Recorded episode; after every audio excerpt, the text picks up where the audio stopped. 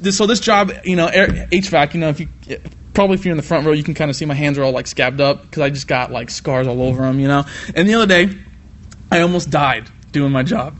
Yeah, it's kind of crazy. So what, what was happening is that in HVAC we have this technique called brazing. I don't know if you guys know what that is, but brazing is this technique where you have to take two pieces of metal and you basically mold them to become one. It's really cool. And so what happens is to do that, you take two pieces of copper pipe and you put them together and you apply an extreme amount of heat towards the pipe. And by doing that, the pipe melts and when it cools down, the copper becomes one pipe. And the reason why you need that is because when you're having freon going all throughout your house to make your house cold, when the freon goes through your air conditioning unit and you have your hot air in your house passing through that cold freon, your freon then becomes hot and has all that air inside your hot house, right? And so then it goes outside of the house into your big fan that's outside of your house, you know, making all that noise, and then takes all the heat that's inside your house and it ejects it outside of your house, right?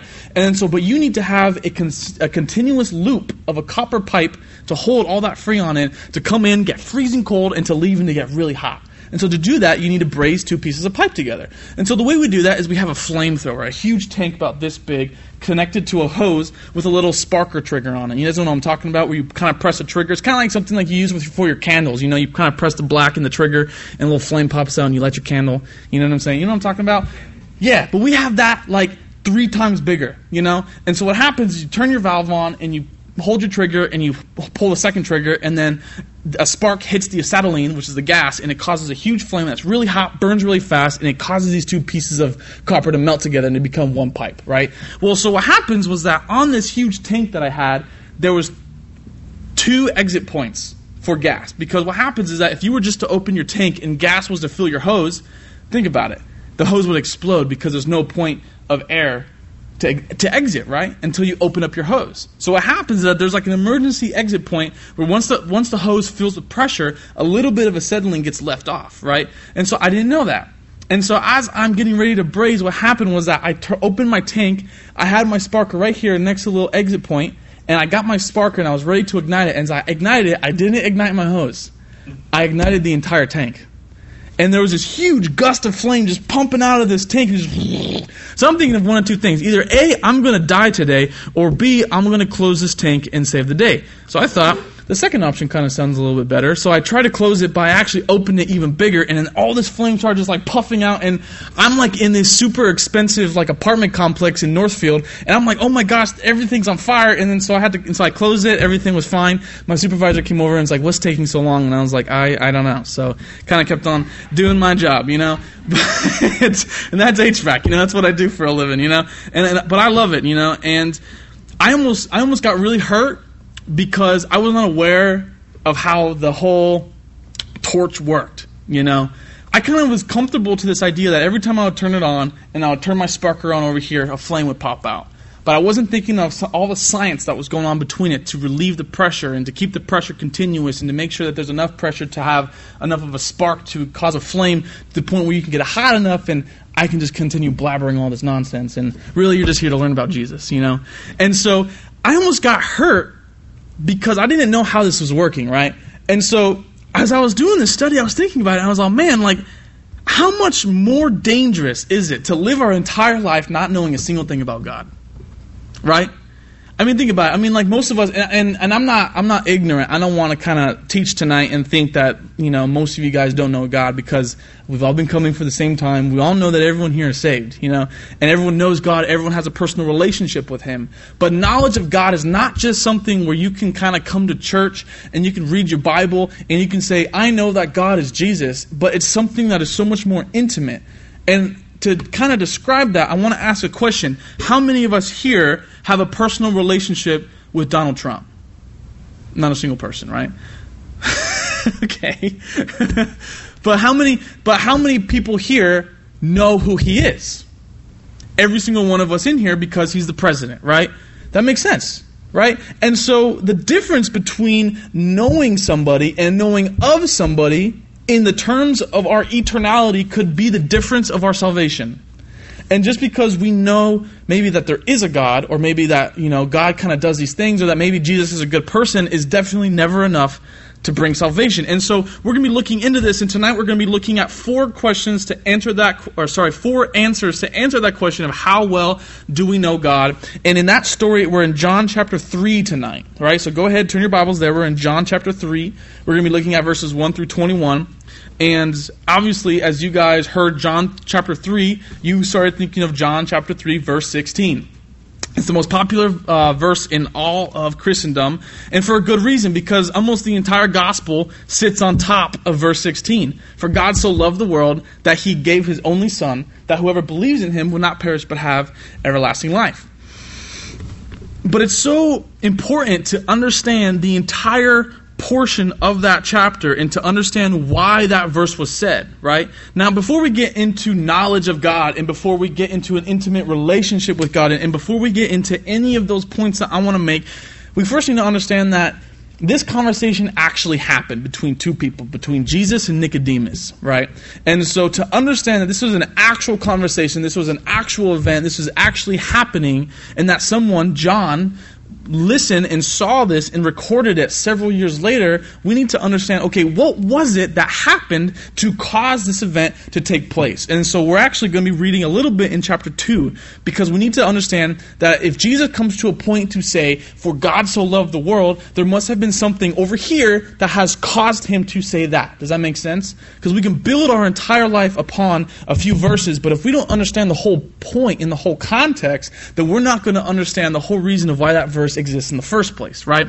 So John chapter 2 says this Jesus comes down to Jerusalem for the Passover of the Jews. Now, if you guys remember back in Exodus, the Passover was when God told Moses, He said, Put the blood of the lamb on the doorpost, and that the Spirit of God is going to pass over Israel, right? And by them doing that, they are putting the blood of the lamb over the doorpost in faith that their sin would not be, um, I guess, the agent that would kill them right? But that God was going to pass over their sins and was going to essentially bestow grace. It was a beautiful picture of the new covenant of how God passes over us in judgment and he puts his judgment onto Jesus Christ. And so Jesus is here in Jerusalem during the Passover, and Passover was one of the few feasts of the Jews that the, every uh, uh every man was required to come to Jerusalem right? Now, Jerusalem at this time, it's not as big as it is now if you've been to Israel.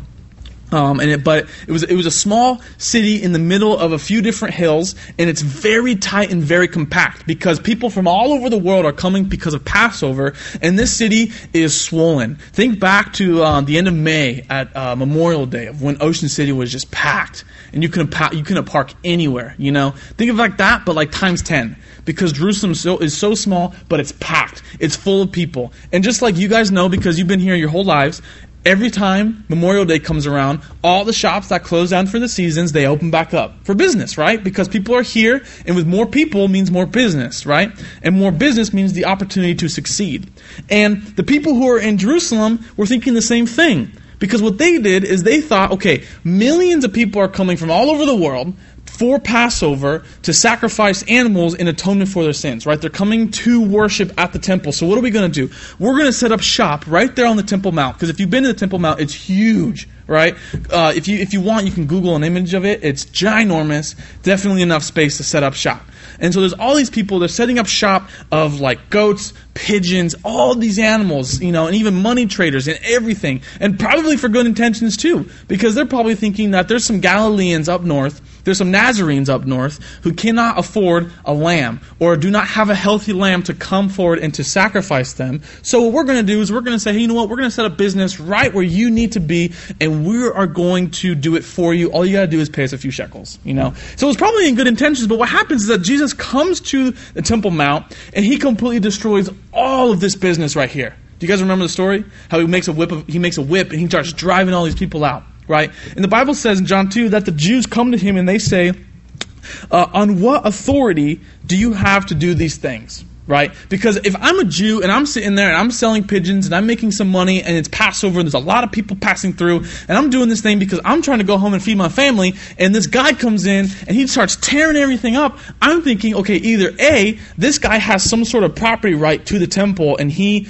is has a legal authority to kick all of us out because, you know, it's Passover, we probably shouldn't be here. Or B, this guy's a lunatic, is what I'm thinking, right? And so all these Jews come to him and say, What authority do you have? They're not asking anything about God. They're not even thinking about God at this point. They're saying, uh, Who has sent you to do this? Is essentially what they're saying. They're saying, What kind of government authority do you have to come to the Temple Mount and to remove us? So what they're thinking is they're thinking Pharisees, they're thinking Sadducees, they're thinking the government of Israel. Jesus says this He says, Destroy this temple, and I will raise it up in how many days?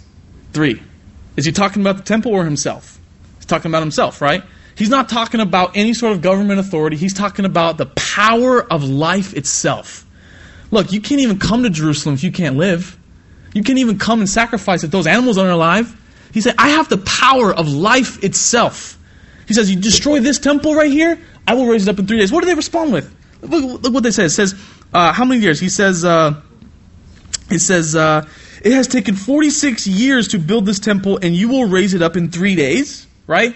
And so the Jews are still kind of thinking like on, on human, earthly terms, but Jesus is talking on godly terms. He's talking in heavenly terms. And he's saying, You destroy me, you kill me, because that's what's going to happen. I'm going to be up in the next three days, right? And then so they're like, Yo, that temple took 46 years to build. How are you going to raise it up in three days, right? And so that conversation ends. And then what we see in verse 23 is that it says, Now when he was in Jerusalem at the Passover, many believed in his name. And when they saw the signs he was doing, um, you know, many people came to faith, right? And so what we see here is that number one, Jesus is just completely ruining business. Imagine if the entire city of Ocean City during Memorial Day had no business going on. You know how much money the city would lose? We're talking millions of dollars here. Just your local shops, just your boardwalk, just all completely shut down, right? And so that's what these people are thinking. Like, this is my business. This is how I feed my family, selling goats at Passover, you know? And so Jesus removes it because that's not what the temple's for. The temple is for people coming to God right? And so he removes all these business, he removes all this, and not only that, but he's Jesus is the one getting the business. The the business of religion is shut down for the week. Jesus is the one that's receiving the business. He's the one that's having people getting saved. He's the one bringing people to the Father. So the Jews, oh, they're pissed. They are pissed. And so what happens is, is chapter 3 begins, essentially. And so now we understand that you have a whole bunch of angry Jews, and you have Jesus that's just getting, you know, Savior, uh, he's being Savior after Savior, soul after soul is just getting saved. He is just racking in the paychecks right here, right? So let's go ahead. We're going to go ahead and, and go straight into John chapter 3. I want you to hold on to that little context that we had of what's going on so that we can understand this conversation between Nicodemus and Jesus. And so to look at just the first two verses. It says, Now there was a man of the Pharisees. His name was Nicodemus, right? Uh, he was a ruler of the Jews. Uh, this man came to Jesus by night and said to him, Rabbi, we know that you are a teacher come from God, for no one can do these signs that you do unless God is with him. So he's talking about the signs that Jesus just did to receive a whole lot of people into the kingdom of God, right? He's saying, we know you're from God. But there's a few things that we need to point out before we go for, before we go further. So John records three things. Uh, number one, uh, Nicodemus, he was a Pharisee and he was a ruler of the Jews, right? So a Pharisee, who's a Pharisee? Well, in that day, the government of Israel had like a separate religious government and it was called the Sanhedrin right? The Sanhedrin had a 71 ruling member body made up of two parties. One was the Pharisees and one was the Sadducees, and the 71 was made for the great high priest. He was kind of like the president sitting in on the Senate meetings, you know? And the Sadducees and the Pharisees were kind of like Republicans and Democrats. They had very different views about religion. One people believed in angels, the other people didn't. One people believed in the resurrection of the dead, the other people didn't. And so they're just completely on different views, completely split in half, and they're just like, you know, creating all of the religious law of Israel at the time. So Nicodemus falls into the Pharisee category, right? Not only that, but he says he was a ruler of the Jews. So not only is he a Pharisee, not only is he kind of like an elite member, so now we're, we're not just talking about somebody who's like a congressional representative of New Jersey. We're talking about like Nancy Pelosi, right, the, the, uh, the House Majority Leader. Or we're talking about Mitch McConnell, right, the Senate Majority Leader, right? So we're talking about someone who's not just kind of like there, we're talking about the guy who runs the gig. You know, we're not necessarily talking about the president, we're talking about the VP we're talking about the guy that kind of has a lot of people who, who, who he oversees. You know, I wouldn't even be surprised if this guy had like ten synagogues to oversee uh, every single Saturday and made sure that everyone was teaching from the book of Isaiah or whatever. You know, he was the guy. So Jesus, he flips over all these tables. He's doing good business. He's saving a whole lot of people. These Jews are pissed. And who do they go to? They go to the ruler of the Jews, right? That's Nicodemus, and they say, "You got to do something." And so, what's the second thing that John says? He says that he came at night, right? It says right there in, uh, let's say, verse 2. It says this man uh, uh, came to Jesus by night, right? So to come by night implies, uh, what do I say? It, it implies that he is seeking privacy to speak with Jesus. Now we're looking, what does it say? He says, We know, we, as in the Pharisees, we know that you are a teacher come from God, for no one can do this unless God is with him. And so he's saying, by night in privacy that we know you are from God. Now it's kind of interesting how he decides to come at night. But what that does show is that the Pharisees were a group of people and this is the third thing that John shows us is that the Pharisees were a group of people that thrived on public attention. They were people that did not care at all about the uh, about serving the people, but they cared about the people putting them back in power. Does that make sense? And so, if you remember, there's this chapter uh, or there's, there's, this passage in Luke chapter 20, and what happens is that uh, Jesus is having an is having an uh, an interaction between um, him and the Pharisees, and Jesus says, "I have a question for you, Pharisees. The baptism of John." Did that come from God or did that come from man? They kind of sit there and they think and they, you know, okay, so they huddle up, they start talking, they go, okay, so if we say that the baptism of John is from man, then the public is going to get mad at us because they believe that John was a prophet. But if we say that the baptism of John is from God because the people believe it's from God, then Jesus is going to say, why didn't you believe him? Because the Pharisees did not have any sort of official stance of belief towards the baptism, towards Jesus, right? And so they look at Jesus and they say, We don't know. And then Jesus says, Neither will I tell you upon which authority do I do these things. Right? And so the Pharisees thrived on public support because public support means winning elections. You ever have those, you know, politicians? I mean, we all know it. Politicians that come up to the stage and say all these things, and then four years later, nothing changes. Doesn't matter if he's Democrat, Republican, or nobody, you know? Like, nothing changes because it's all about public support. If you win the public, you win the election, right? And so, these uh, Pharisees, they were just that. They were politicians. They thrived on this public support. And so by him saying, we know you are from God, is saying, we as the Pharisees are offering you our official statement of saying, you are from God. Now, what that means is that the Pharisees think that Jesus is just another dude. Because everyone in Israel knew, think about it, if the Republican Party was to come to your house and say, you are an official, like, Republican, you know, like, uh, I guess seat holder or whatever, or you are an official Republican like uh, sponsor or something like that. It's like, ooh, like the Republican, you know, wow, that you guys are recognizing me, you know. And so they think that if we, the Pharisees, offer our uh, acceptance to Jesus and say, we know you are from God, maybe what that's going to do is that's going to earn us a little bit more peace. And that our guys can go back to the temple and start doing business again and start doing the things that they were doing, right? But Jesus, he's not a normal guy. He doesn't really care about public support. He's not someone to say things that will easily get the attention of mankind. He's things he comes to say the truth. And so, what does Jesus respond with? He doesn't respond with, "Oh, thank you for accepting my, uh, your, thank you for accepting me as a teacher from God." He says this, verse three. He says, uh, Jesus answered him, Truly, truly, I say to you, unless one is born again, he cannot see the kingdom of God. So here comes Nicodemus. He's like, Look, Jesus, look, we understand you're angry. Uh, we know you're from God. You're from God. You know, trying to, and then so Jesus says, Unless you're born again, you're not going to see the kingdom of heaven. And so to me, that these are two separate conversations that are just not, you know, it just doesn't seem like they correlate at all. But what's happening here is that Jesus is saying, just because you know who I am, just because you think you know that I'm from God or that I'm a teacher of God, does not even mean you're even close to heaven. What does he say? He says, Truly I say to you, unless you are born again, you cannot even see the kingdom of God. Now, if you have to see it, you have to be, you know, you don't have to be pretty close. You'd be pretty far away to see it. So he's saying, You're not even close. You can't even see the kingdom of God from where you're at. And then what does Nicodemus say? He says, uh, he says, uh, how can a man be born when he is old? Can he enter a second time into his mother's womb and be born? And so Nicodemus, he, he by hearing Jesus say, uh, you have to be born again to be saved, he has one of two options. He can either say, how can I be born again? By saying, uh, how can mankind use his own action to earn salvation? Or he has a chance of saying, how can I submit and be born again of the Spirit, right? And so obviously we see that Nicodemus says, how can this, you know, how can I be born again? Do I have to re enter my mother's womb? And so not only does he think that he has to enter heaven, but he also kind of adds a little bit of sarcasm and a little bit of insult to Jesus by saying, You're an idiot. How can a man be born again? And it completely just misses over Nicodemus' head, which brings us to our first point is that knowing God exists, or that Jesus existed, or that he's a good person, or that he's a prophet, any of that, coming to church, you know, looking nice on Sundays, you know, making coffee like what, you know, does not save you. Not even, not even close. You don't even come close to the kingdom of heaven. You, you can't even see the kingdom of heaven, is what he's saying. So just simply knowing, just being like, oh yeah, you know, I believe in God and I believe that that God is Jesus, like, that's not what saves. Right? It's faith in Jesus. Because by knowing and having faith are two completely different things.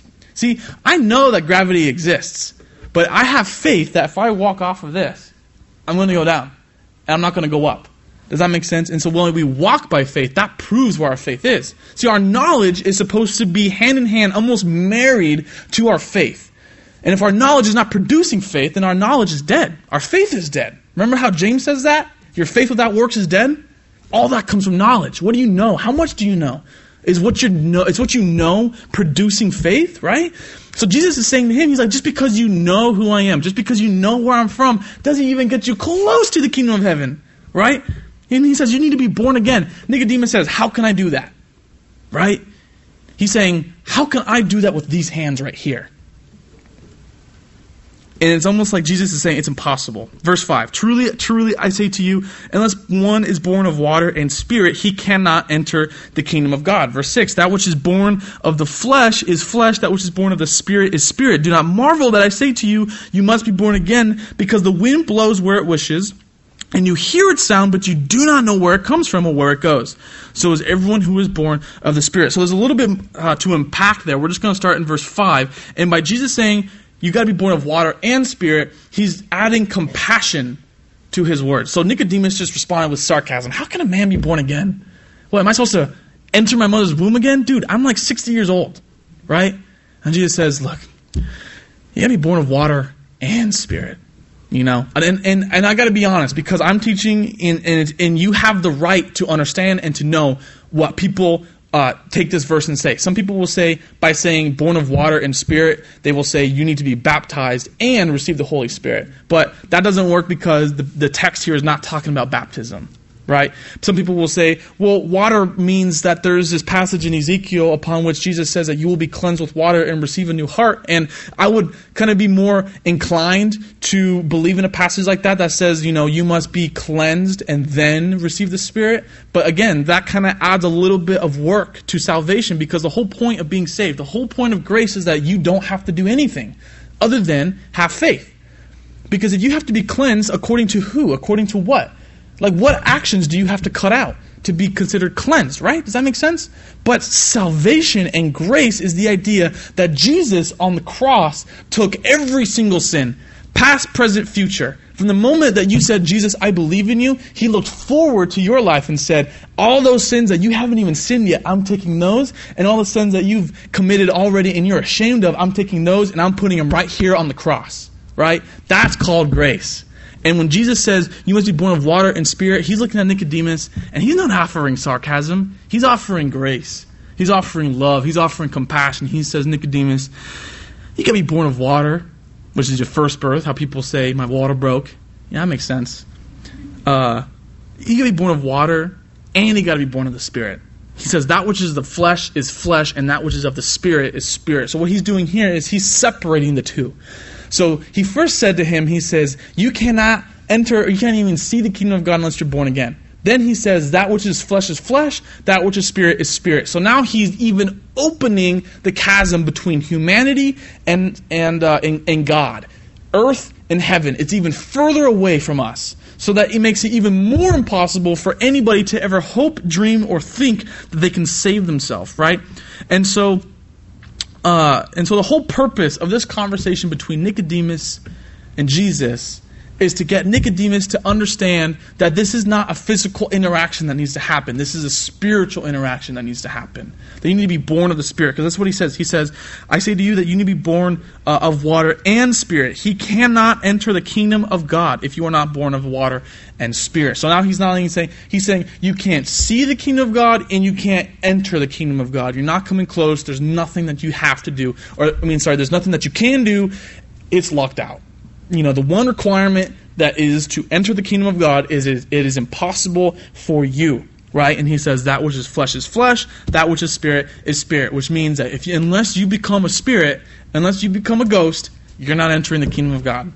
And I don't know about you, I can't just become a spirit. I'm, I'm a human. I don't know about you guys, but I'm a human. And and so he says, "Do not marvel that I say to you, you must be born again." And then so he talks. He says here something about the wind and the spirit, and this is something that I actually kind of thought was pretty interesting because when you read this verse, it says the wind and the spirit. Uh, sorry, he says uh, the wind blows where it wishes, and then later it says, "So is everyone who's born of the spirit." But in the Greek, those two words are the exact same word. It's the word pneuma right? And so pneuma means like spirit, spirits, Holy Spirit. It's typically the word that's associated with the Spirit, right?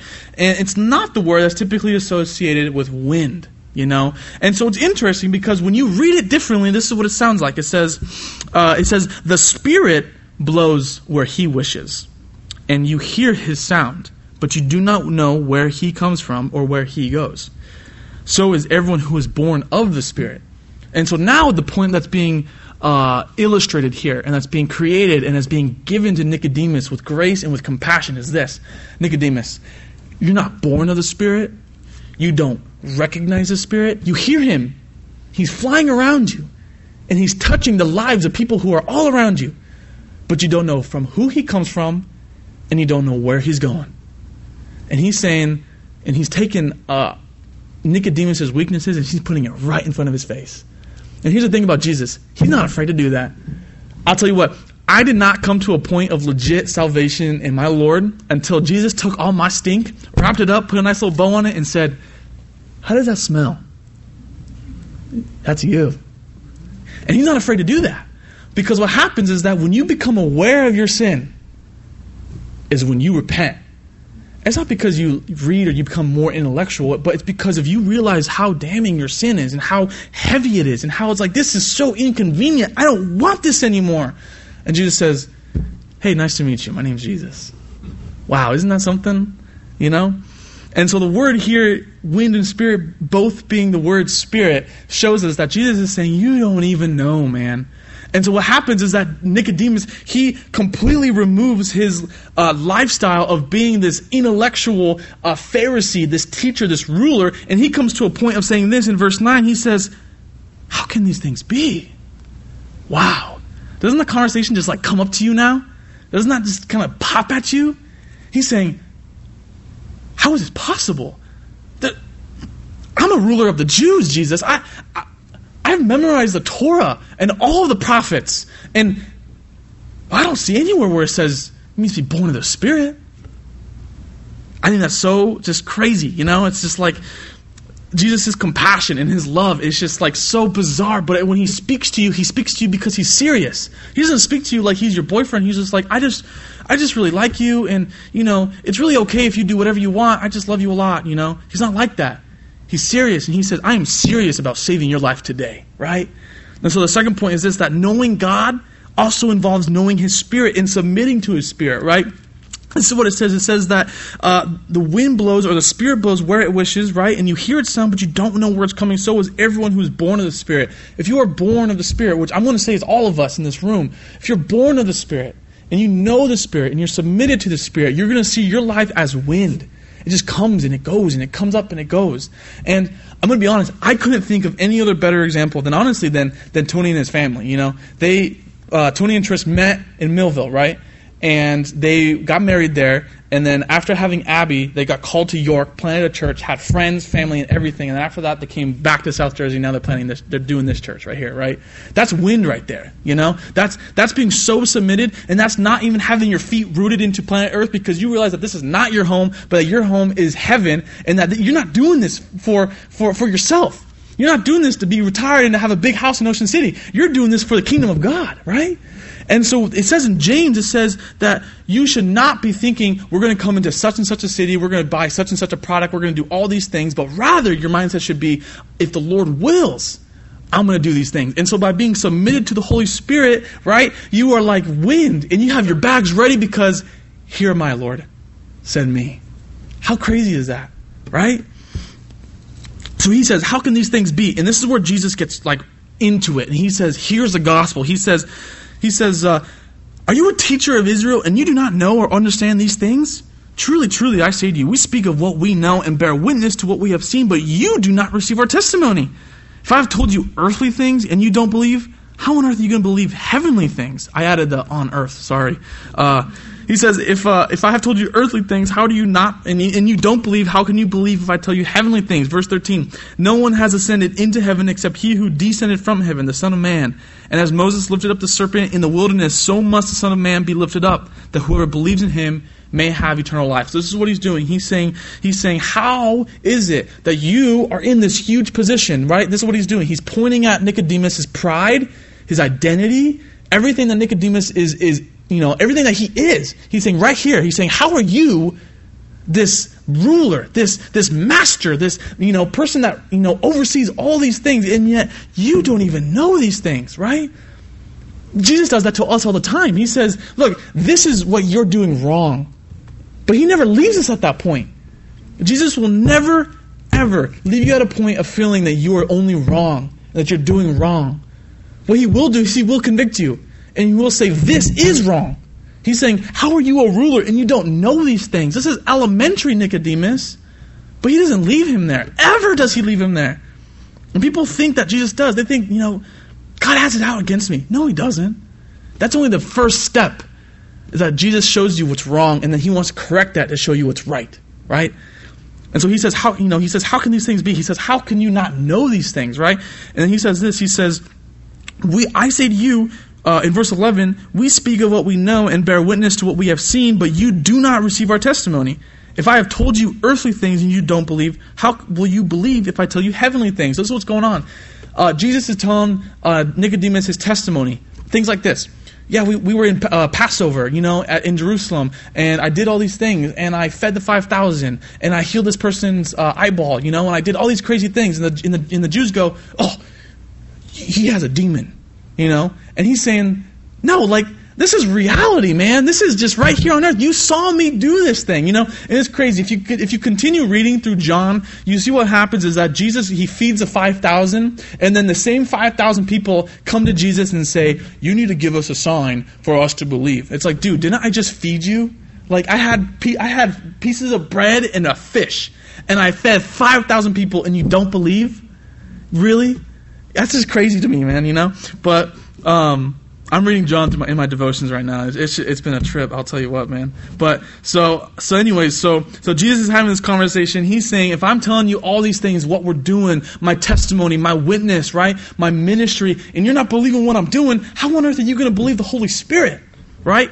But, he's, he, but Jesus wants to get us to believe. Jesus wants to get us to a point where we believe and we see and we submit to the Holy Spirit. And this is what he does. He says, No one has ascended into heaven but him who has descended from heaven, the Son of Man. So what he's doing is he's saying, uh, Your religion that you got going on doesn't get you even close to the kingdom of God. I'm from the kingdom of God. I'm going to show you what you need. And he says this. As Moses lifted up the serpent in the wilderness, so must the Son of Man be lifted up, that whoever believes in him has eternal life. This is, okay, this is by far the most exciting thing of this passage for me because by Jesus saying, as Moses lifted up the bronze serpent, uh, he's pointing back to this uh, passage in Numbers chapter 21, verse 9. If you want to take note, maybe read it later. And what happens is that uh, Israel keeps on complaining and doing all this idolatrous stuff against God, and they're not even in the in the you know the land of Israel yet. And what God does is He sends all these venomous snakes up against Israel and says, "I'm done with you guys," you know. Um, and, and he wasn't, you know. Uh, spoiler, he's not ever. But what happens is that Moses prays and he says, Lord, you know, have grace, essentially. And so what God does is he says, okay, get some bronze. You're going to make a rod and you're going to make a serpent. And so we kind of think of like that paramedic sign. uh, I guess like up until like America was created, it was a rod stabbing a serpent, and it kind of looked like a cross, which is kind of cool. Um, but we we kind of designed the paramedic sign, so I don't know. But anyways, so God says, build a bronze serpent, and what you're going to do is you're going to stick it up, and people are going to look at it, and when they look at it, they're going to be saved, right? And it's crazy is that even in that passage, people didn't look at it. That's just insane to me. But so what happens is that bronze, all over the Old Testament, is a material symbolized for judgment. You never see bronze used as like a uh, you know a worship instrument. You only see bronze as like the bronze altar, right? Which is where they would put their sacrifices, you know, to, to you know for for judgment, to put their sins, right? And and God would kind of have like this like this exchange, where like the exchange of a cow for the exchange of your sin, and you know you were good for a little bit of time, you know. And so bronze was an element of judgment, right? So you were you know you were using bronze to symbolize judgment and serpents were the, was a symbol of wickedness. It was a symbol of sin, right? Think about it, Satan, right? And so by God taking a bronze serpent, he's saying sin being judged. And so by taking this bronze serpent and lifting it up and saying, you gotta look at it, you gotta look at your son, you gotta, you gotta look at your sin being judged. And what happens afterwards? We know the story. They get saved. So we see that God's character is the judgment of sin for the life of mankind. Isn't that beautiful? And Jesus is pointing to this passage. He's saying, just as the serpent was lifted in the wilderness, so must the Son of Man be lifted, so that you may have eternal life. Because that was for a moment, but Jesus being lifted up is for eternity. And because what he's saying is, he's saying, these scriptures that you've memorized, the only purpose is to is to uh, to praise and to show Jesus, right? And so, and then he goes into this whole point of why it all matters, right? And it says this it says, For God so loved the world that he gave his only Son, that whoever believes in him should not perish but have eternal life. For God did not send his Son into the world to condemn the world, but in order that the world might be saved through him. Whoever believes in him is not condemned, but whoever does not believe is already condemned, because he has not believed in the name of the Son of God. I'm going to stop right there. I'm going to read the next few verses just so that we can kind of really understand both of these of, of these sections. So, um, verses 16 to 21 is kind of showing us the method and the motive of what God is doing and what the purpose is for. It's for love and for the redemption of mankind. You know, God lifted up that serpent because he loves Israel. God lifted up his own son because he loves the entire world, right? And that the that, that the the saving blood of Christ has the ability to save every single human being anywhere, right? That's an amen right there. That's just true, you know? And so that brings us to our third point that says truly knowing God knows that every action he has ever made has ever has always been out of love on our behalf. Right? Now, how many of us, let's just be honest, think that sometimes, no matter where we are in life, we kind of think that God has it out for us? I have said that a few times, and it's frustrating to admit. But a true knowledge, a true intimate knowledge of God says, you know, I'm thinking of Job, of when he says, um, what did he say? He says, like, uh, you know, I have come into this world, um, like, from dust I came, to dust I will return. Blessed be the name of the Lord. How crazy is that? That's poetic right there you know? And so that right there, that's a true knowledge of God. That's saying everything God does is out of love, right? And so the second part is judgment, it's condemnation. It's like what happens when you don't accept this knowledge. It says in verse 19, this is the judgment. The light, Jesus, has come into the world, and people love the darkness rather than the light because their works were evil. For everyone who does wicked things hates the light and does not come to the light, lest his works be exposed. But whoever does what is true comes to the light, so that it may be clearly seen that his works have been carried out by God. So there's so much there, but I think I just kind of want to summarize it in a few compact little um, ideas here. You know, he says. Um, in verse 17, God did not send his son to condemn the world, right? And then he says that um, he says, uh, This is a judgment. The light has come into the world, and people love the darkness rather than the light because it works for evil. Verse 20 Everyone who does wicked things hates the light and does not come to the light lest his work should be exposed, right? And so he's saying, He's like, Jesus' ministry is not to come and to say, I'm sending you to hell, I'm sending you to hell, I'm sending you to hell. You know, and that, that phrase, sending to hell, being sent to hell, that's not a theologically correct phrase. God doesn't send anybody to hell, right? But he says this, he says, whoever believes in him is not condemned, but whoever does not believe is condemned already. So what does that mean? That means that the gavel from the judge passes from God to Jesus. Jesus declares all who believe in him to be innocent. Then he takes the gavel and he passes it to you. And he says, How are you going to declare yourself? Right? Now, that's something that we've all already said. I declare myself innocent because of my faith in Christ. Right? But the problem is that I don't think we share that enough with the people who were around. You know? And I think that's just a point that I really want to end on. Is, is that our fourth point is that those who know God pursue to remain in the light. Because he says that those who love the light stay in the light. You know? I came to a point where I did my sin in secret, you know, because I didn't want my stuff to be exposed. But after having Jesus saying, How do you like this? I was like, I don't like it. And then I came into the light. And then I realized that the light exposing, it's something that I actually enjoy.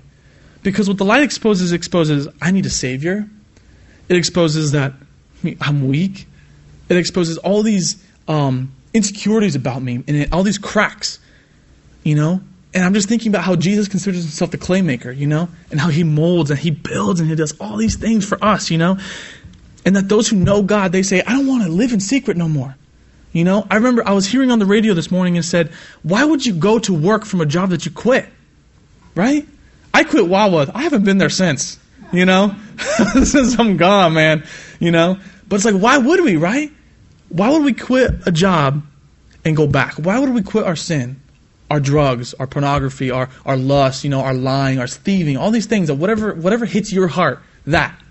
Why would we quit that and then go back to it the next day? Because true knowledge of God says, I know what God did for me. I know what He's doing for me, right?